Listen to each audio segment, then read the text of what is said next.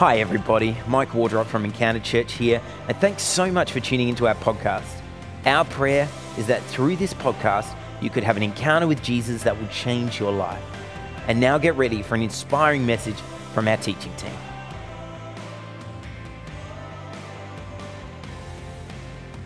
Faith for Exiles. Whew, fired up tonight. Watch out. Faith for Exiles. Faith for Exiles is the name of the series we are doing at the moment. It is based on a book by a couple of guys, David Kinnaman and Mark Matlock, who are researchers with the Barna Group, and they did thousands and thousands of surveys of young people between the ages of 18 to 12, uh, 15 rather and 29 to discover what it is that helps people stay in faith for the long haul. Because let me tell you, if you've never been to church here tonight, you are so welcome. And we are praying that you are having an encounter with Jesus and that you will have an encounter with Jesus. But what we want is for you to stay with Jesus for the test of time throughout the rest of your life. That from now until your dying day, you will be able to say, I serve Jesus, my house stands for the Lord, my children are raised in the house of God, I will follow him all the days of my life. Amen. That's what we're about. Let, let me not try and bait and switch you here. That is what we're passionate about. We are about developing resilient disciples, disciples that last the test of time. That's what this series is about. And so there are five overall messages in this series. Last week we looked at the first one, which was all about intimacy with Jesus. And these are five traits that Kinnaman and Matlock discovered that help people last the test of time as, as followers of Jesus. So if you are already a follower of Jesus, if you're between the ages of 15 and 29, and you are looking for ways to grow in your faith, start here start here. So the first one is intimacy with Jesus. Next week, we're going to be diving into what it looks like to, to create intergenerational relationships between the generations that grow us and mentor us and, and help us flourish. Then we're looking at what it means in week four to have uh, faith as a vocation. Like, how do we do faith at work in a way that is, what is healthy and encouraging and uplifting and not Bible bashing, obviously? And in the last week, week five, we are looking at how to be cultural missionaries. How do we step out into our world, no matter where it is, to bring the mission of God to the people of God that don't yet know they're the people of God? People of God in the making. Tonight, I'm preaching a message called Knowing the Times. Knowing the Times. And it's about what it means to be a culturally engaged leader, which is something we are very passionate about at Encounter. And what we want ultimately out of this idea of culturally engaged leaders is a group of people who follow Jesus, who are passionate about that, who are on fire in their spirit for what Jesus is doing, and are able to communicate that to the world around them in a way that is inviting and encouraging and uplifting in a way that brings them closer to Jesus. That's what we're all about. And I want to encourage you before I get right into this. A few weeks ago, I preached on this. I've got new material tonight, I promise. But if you want to know a bit more about this, dive into the podcast, our awesome encounter podcast. Look for the Vision Values series, week two, culturally engaged leaders. Jump on that, and you get a better, more fully fleshed out picture of what it means to be a culturally engaged leader. So you might be wondering, what exactly does it mean to be a culturally engaged leader? Well, I would say this it's about knowing the times and living for Christ. Knowing the times and living for Christ. Because we all know people who, who know the times and don't live for Christ, right? Like that's most of the world. They know what's happening in the world around them, ish. But they don't necessarily live for Jesus. And I know plenty of people that live for Jesus, that is, they live for Christ, but they don't necessarily know what's going on in the world around them. They're a bit detached from that. But we believe that Jesus is calling us to both of those things to know the times and live for Christ, be a culturally engaged leader. And you may, may be thinking, Mike, this is great. I still don't really know what you're talking about. That's fine. Let, us start by talking about what it's not. Who's heard of the coronavirus? I believe, that, I believe that's how it's pronounced. I do get those things wrong, though, so I could be wrong. Um, now, this has been going what? This is not what a culturally engaged leader looks like. Now, let me tell you why. Hundreds and hundreds of toilet rolls are not going to solve coronavirus. I promise. Coronavirus is basically the flu. It's just a strain of flu that we don't have a remedy for at the moment. Now, it is dangerous, and it's dangerous in particular to the vulnerable and the elderly. Guess who suffers when you all bolt down to the supermarkets and buy up all the toilet paper? The people that get there more slowly, the vulnerable and the elderly. You're not helping by buying all the toilet paper. By the way, by the way, quarantine for the coronavirus is two weeks. How much toilet paper are you using in those two weeks? That is a problem you might need to see someone about. I'm just saying. If you need that much toilet paper in two weeks, unless you're doing the whole like cheaper by the dozen household, I don't know, um, you're not going to need that much toilet paper. That's concerning. That is concerning. So that is not a culturally engaged leader. In fact, I read this, I, I couldn't resist. I read it like literally moments before I came here tonight. This is from the Sydney Morning Herald, semi reputable publication. Charges laid over toilet paper fracas at Sydney supermarket. Police have charged two women with a fray over an alleged assault sparked by toilet paper panic buying at a Sydney Woolworths. People have been charged over this now. This is the level of panic we are currently in. The women, aged 23 and 60, what were they getting into at that age? Like, was, I don't know if this was just like a, a, young, a young buck and an old buck going, this is, we're laying it down now. I don't know. Footage of the incident quickly circulated on social media on Saturday. Yet another reason not to get in a fight over toilet paper. Showing staff intervening in a dispute between the women and etc. etc. Somebody just said, I just want one pack. Apparently, that wasn't reasonable. Let's just leave it at this. You don't need to buy up enough toilet paper for the apocalypse. The coronavirus is not the apocalypse. So, if that's not a culturally engaged leader, what is a culturally engaged leader? Well, let me introduce you to the theologian Karl Barth. Everybody say hello to Karl. He can't hear you, he's deceased. He's, Karl Barth was a Swiss theologian in the 20th century. It's also just a picture, by the way, but maybe the greatest Christian thinker of the 20th century. He was a, Swiss thinker and theologian, and he lived and operated, and uh, much of his prime as a leader was during the Second World War. And this is one of the quotes that Barth has. He says, Take your Bible and take your newspaper and read both, but interpret newspapers from your Bible. Take your Bible and your newspaper, read both, but interpret your newspaper from your Bible. Now, what does he mean by this? He means that culturally engaged leaders who want to know the times can't hide from the world around them, but neither can be, they be swayed by them constantly. They've got to be able to understand the world around it without being moved and shifted by the world around them. There is a key difference. Barth wanted his readers to engage, there's that word again, engage with the world around them through the lens of Scripture. But Karl Barth was never prepared for the digital age.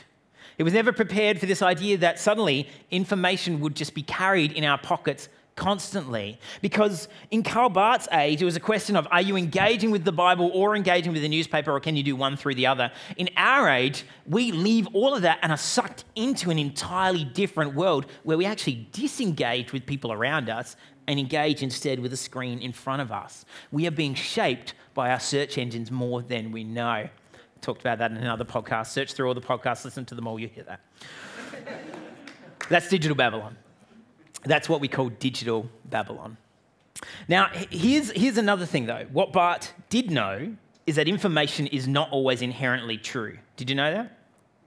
We, we live in an age where we have at least two American newspapers that are like big mainstream newspapers and um, news publications that are outright just cheering on different political parties without any attempt at objectivity anymore.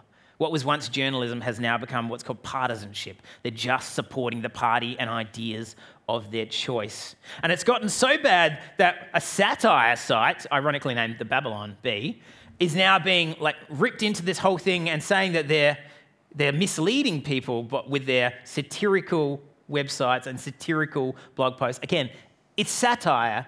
It's on the website, it's satire, but the difference between truth and fake news is so blurred that people are angry at the satire for misleading people and upholding the news, the news websites that are deliberately misleading people.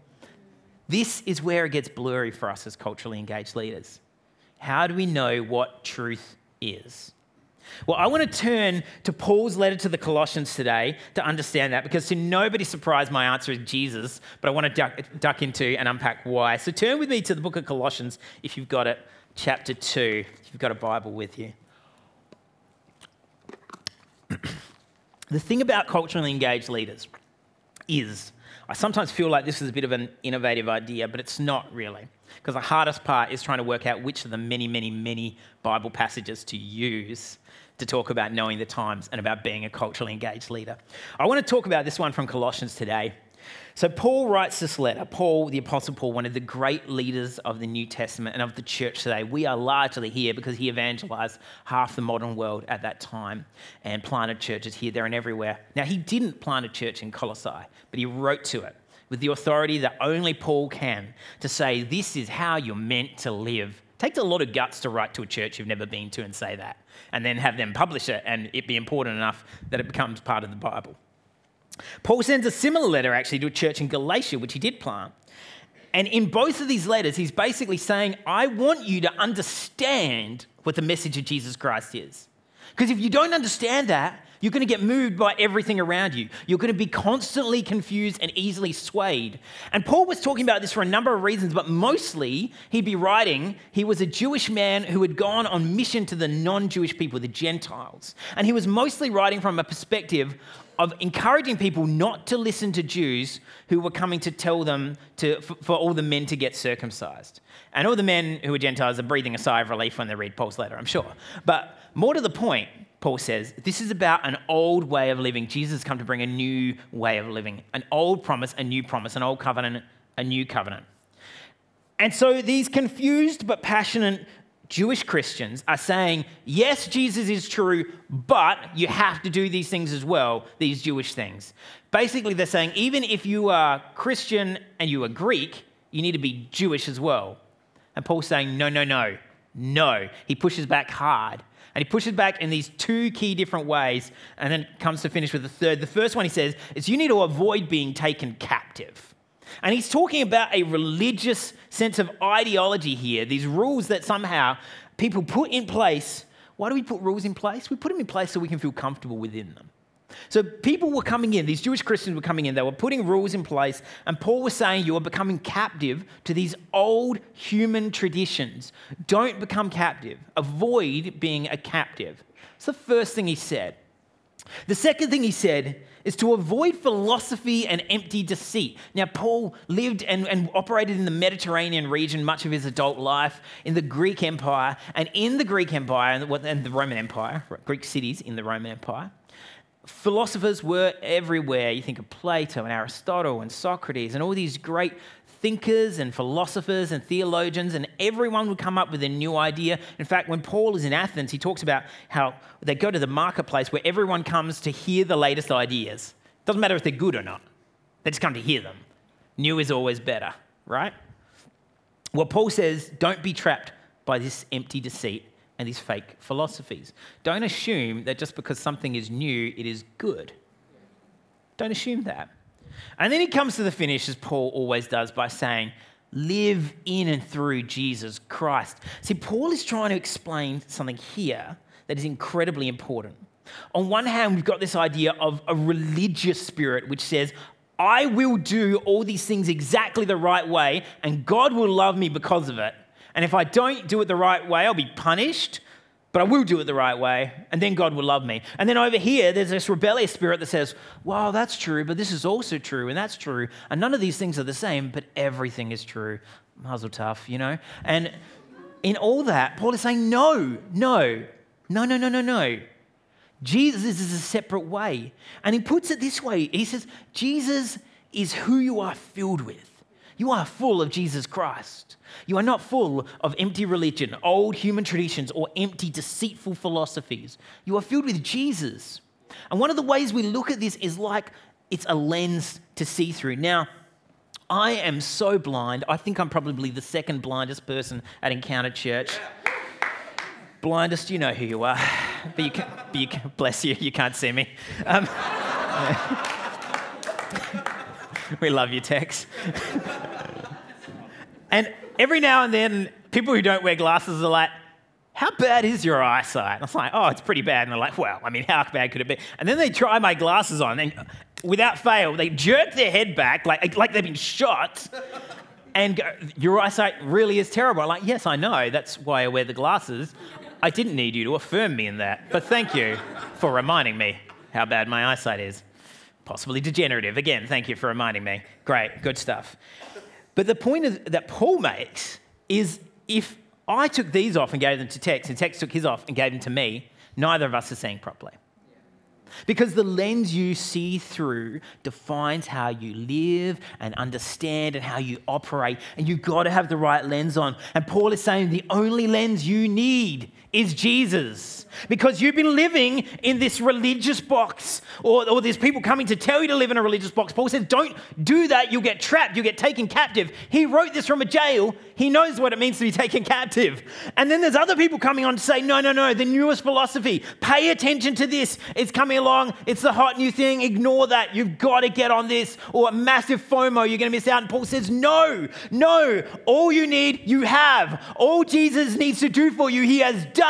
You have the victory. You have grace given to you by God the Father through the Son. You have faith in Jesus Christ that saves you and justifies you before God. And you have the Bible in your hand and the Spirit within you and a mission and purpose for your life to go and do what Jesus has called you to do. We don't need to fear anything. We don't need to be in human tradition or empty deceit. We need to be in the gospel of Jesus Christ. Amen? Come on. It's a separate way, a third way, away from religious problems, away from this rebellious sense of freedom. A third way that says, no, no, truth and grace, I hold them together in Jesus Christ. Jesus has done the work. We don't need to prove ourselves, but we need to know that there's only one truth and it's in Him. And so we come to this idea. Paul goes on in verse 5, he says, You've got to avoid what's reasonable, which frankly is an unreasonable thing to say. But, but here's his point just because something sounds good at first glance doesn't mean it's right. Just because somebody comes on and they make a reasonable argument, for example, they believe in something and they give you an argument about why they believe in it. Now, that is, might be a good argument. They may truly believe it. It doesn't make it true. And this is something that might be the most offensive thing you've heard this week. Because all of us probably have things we hold on to dearly that either aren't true or are profoundly unhelpful. And Jesus wants to set us free from those as well. So, as we think about these lens that we see Jesus through, I think I see people, particularly Christians, responding in four different ways. And then I, I want to go through them quickly and offer a fifth. There are four wrong Christian responses as we react to the culture around us. The first one I call the conformed response. The conformed response. The conformed response says this if everybody else is doing it, I should do it too. That seems like a good idea. Everyone else is doing it, I'll do it. The conformed response presumes that whatever is new is best, like I was saying before. So they follow trends quickly without discerning where they're going. What's that's trending on Twitter? I need to get, what is that? I need to get on that. What's that? What's that? The latest Apple product? Let me line up at midnight to get it. I, I just need to get it. Have you thought about what it might be doing to you? Doesn't matter. It doesn't matter. I, if I'm not with this, I'll be left behind. It's new. It's got to be better. That's how we move, right? The conformed person, the conformed response sees culture and immediately says yes. They don't stop to think. They don't stop to consider whether it's healthy or unhealthy, good or bad. Again, culture is not inherently good or bad, it just is. It's up to us to work out what things within it are of the gospel and what aren't. What's going to help us follow Jesus and what isn't. So the conformed response, they sometimes come to faith really quickly and then they lose faith really quickly. Because as soon as they hear anything that's different to what they hold dear, they assume the other opinion is correct. And if you're here and you follow cultural trends without thinking, if you have huge FOMO when things are happening and you're not there, you might be a conformed responder. Just think about that. I, want to pray for that later on. The second response I see that's wrong is this I call it the aggressive response. So if the conformed response says, if everybody else is doing it, I should too, the aggressive response says, everybody else is doing it, and I'm starting a fight. I, I just want to get into it with people. Uh, they assume that whatever is new is evil or wrong. They assume it is bad. The conformed response assumes it's good. The aggressive response assumes it's bad, and they're going to pick a fight for it. And you can find some of these people, you'll be amazed, on the internet. I know, it was news to me too. They can be found on the internet at times. They can be found in Reddit forums. They can be found on Facebook threads. They can be found. Your, your, your, angry uncle that one time he had one too many sherries and you know really got into it about refugees. It's like okay, just time out. Just time out. You don't need to have an aggressive response because those people are keyboard warriors who crack under pressure. They there's a, a, sense of aggression within us sometimes. When something comes against us and our first response is fight. You've heard of this idea of fight or flight? Sometimes we just want to fight. And Jesus is coming to say, just, just lay down your arms. The response is not to attack. In fact, Jesus' response to the culture around him was to die for them, to lay down his own life for them. So the aggressive response, rather than examine their own beliefs, they want to attack the beliefs of others, and that is at best unhelpful. The third response I call the withdrawn response. So you've got the conformed, the aggressive, and the withdrawn. Okay, conformed assumes everything that is new is good, aggressive, everything that is new is bad. The withdrawn says whatever is new is scary. And they don't really care what's happening, they just want it to be over there. They're the kind of people who are likely to say, uh, yeah, like, you do you. Someone will come up and they'll say something that, that you profoundly disagree with, and you'll be like, that's so good for you, man. I'm happy for you. That's so great. and yet, just instinctively moving back from the idea as if the idea will contaminate you. So you go out and buy all the hand sanitizer in Woolworths, and then there's none for anyone else. Anyway, we're going back to coronavirus. But the, the point here is we're not given a, a spirit of fear we're not made slaves to fear. We're given a spirit of daughtership, of sonship, that makes us children of God. Children of God have nothing to fear. And the withdrawn response is one that actually doesn't care about the other person. It's one that says, I'm, as long as I'm okay, you do whatever you want. And so the withdrawn person has this ability to hold intention, kind of, the idea that Jesus is Lord. He is the Savior of all creation and my personal Lord and Savior. But also, you do you. That doesn't work in the kingdom of God. It shows a profound lack of compassion and empathy for the other person. That's the withdrawn response. The fourth wrong response I see, and all these responses I see amongst Christians. You can be a follower of Jesus and hold all of these, but I'd encourage you to change. the fourth is the cynical response if everybody else is doing it, it must be wrong, or maybe more accurately, mainstream. You know, like this is less like sending sheep among wolves and more like sending hipsters amongst sheep. Like, oh, this new idea's come. Wake up, sheeple. They're buying you. The government is buying you. The corporations are controlling you, and you don't even get it.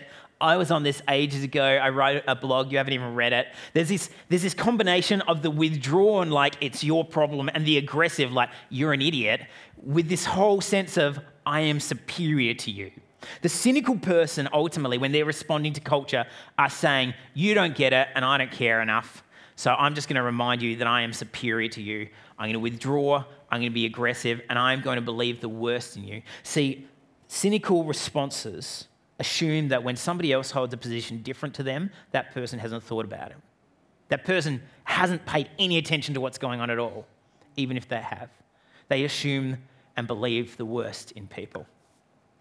So, if these, and we believe the best in people here at Encounter, frankly.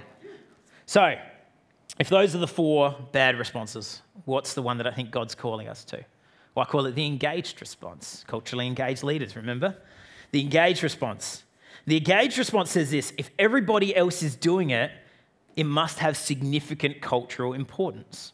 It must be important, not right, not wrong. It must be important. And so their reaction is to be interested, to go, why? Why are people so fascinated by this? Let me uncover. Their posture is one of listening, to go, I want to hear what you have to say about this. They're people who wait they wait and see what happens. They wait and see what God is doing amongst his people. They wait and see what the fruit is of some of this thinking and some of this behavior. They don't assume anything. They wait, they listen, they empathize, and then they act. See, the beauty of an engaged response is it's not just about how you feel, whether that's about your emotions or your fear, but it's about your convictions about what God is calling you to do and who God is calling you to be. The engaged response says, Because I look through the lens of Jesus Christ, I will wait, I will listen, I will love, and I will engage. I'm not afraid to critique if I think something's wrong. I'm not afraid to affirm if something in the culture is good and holy and noble. I'm not afraid to ask further questions if I'm not sure. You don't need to be afraid of what's going on in the world around you. It's nothing to be frightened about because Jesus has overcome the world. He's overcome the world.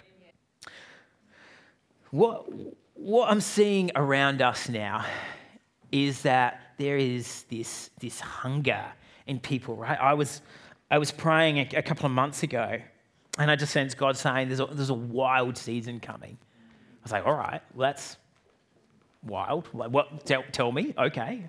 And that was it. I didn't, I didn't get any more explanation. That's the thing about little God drops. You don't always get everything.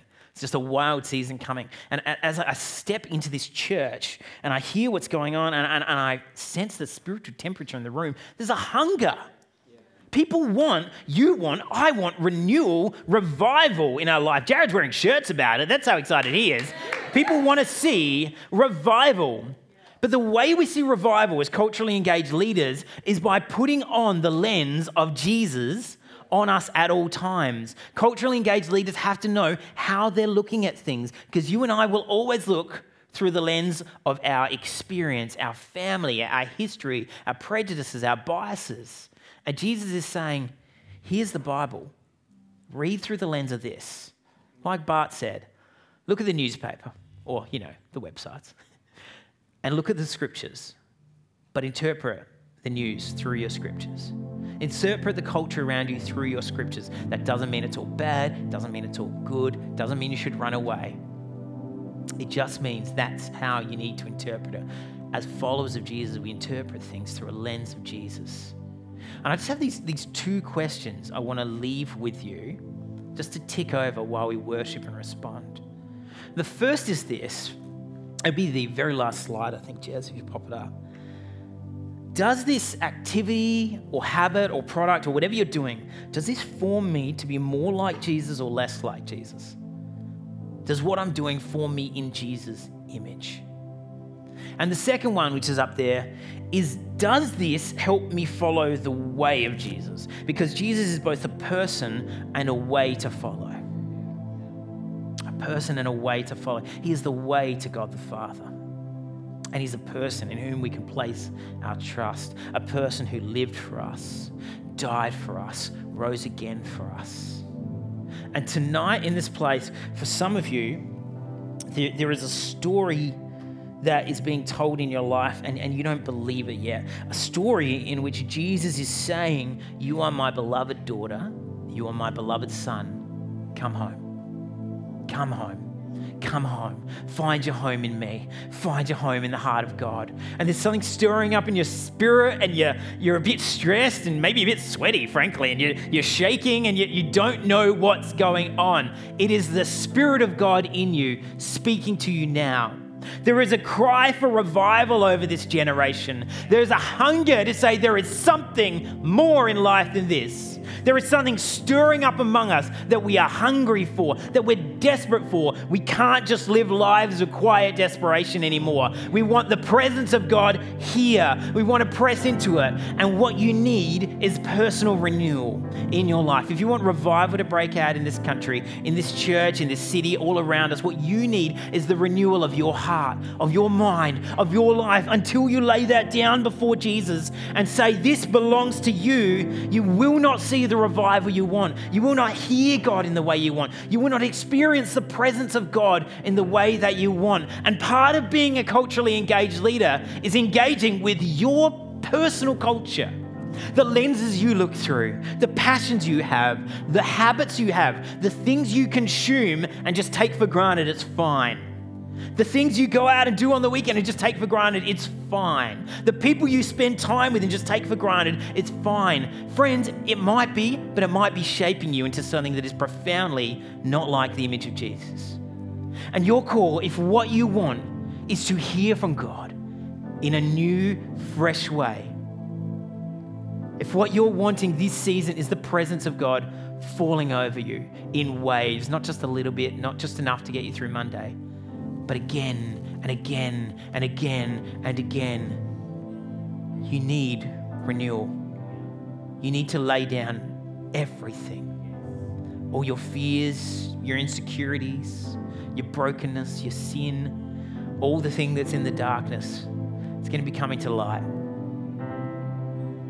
Jesus says again and again something that he sums up really succinctly in one of the Gospels. He says, In this life, you're going to have trouble. Right? I'm not promising you an easy path. In fact, I'm going to die up on a cross. It's painful, it's horrible. But take heart, he says. I have overcome the world. As you pursue renewal in your life, and, and friends, do it. Do it. Not because I tell you to, but because you need it. You need the Spirit of God drenching you, saturating you from the inside out, overflowing. You need it. I need it. If you're pursuing renewal, you are going to have to lay down things that have felt good for something that is greater the presence of God.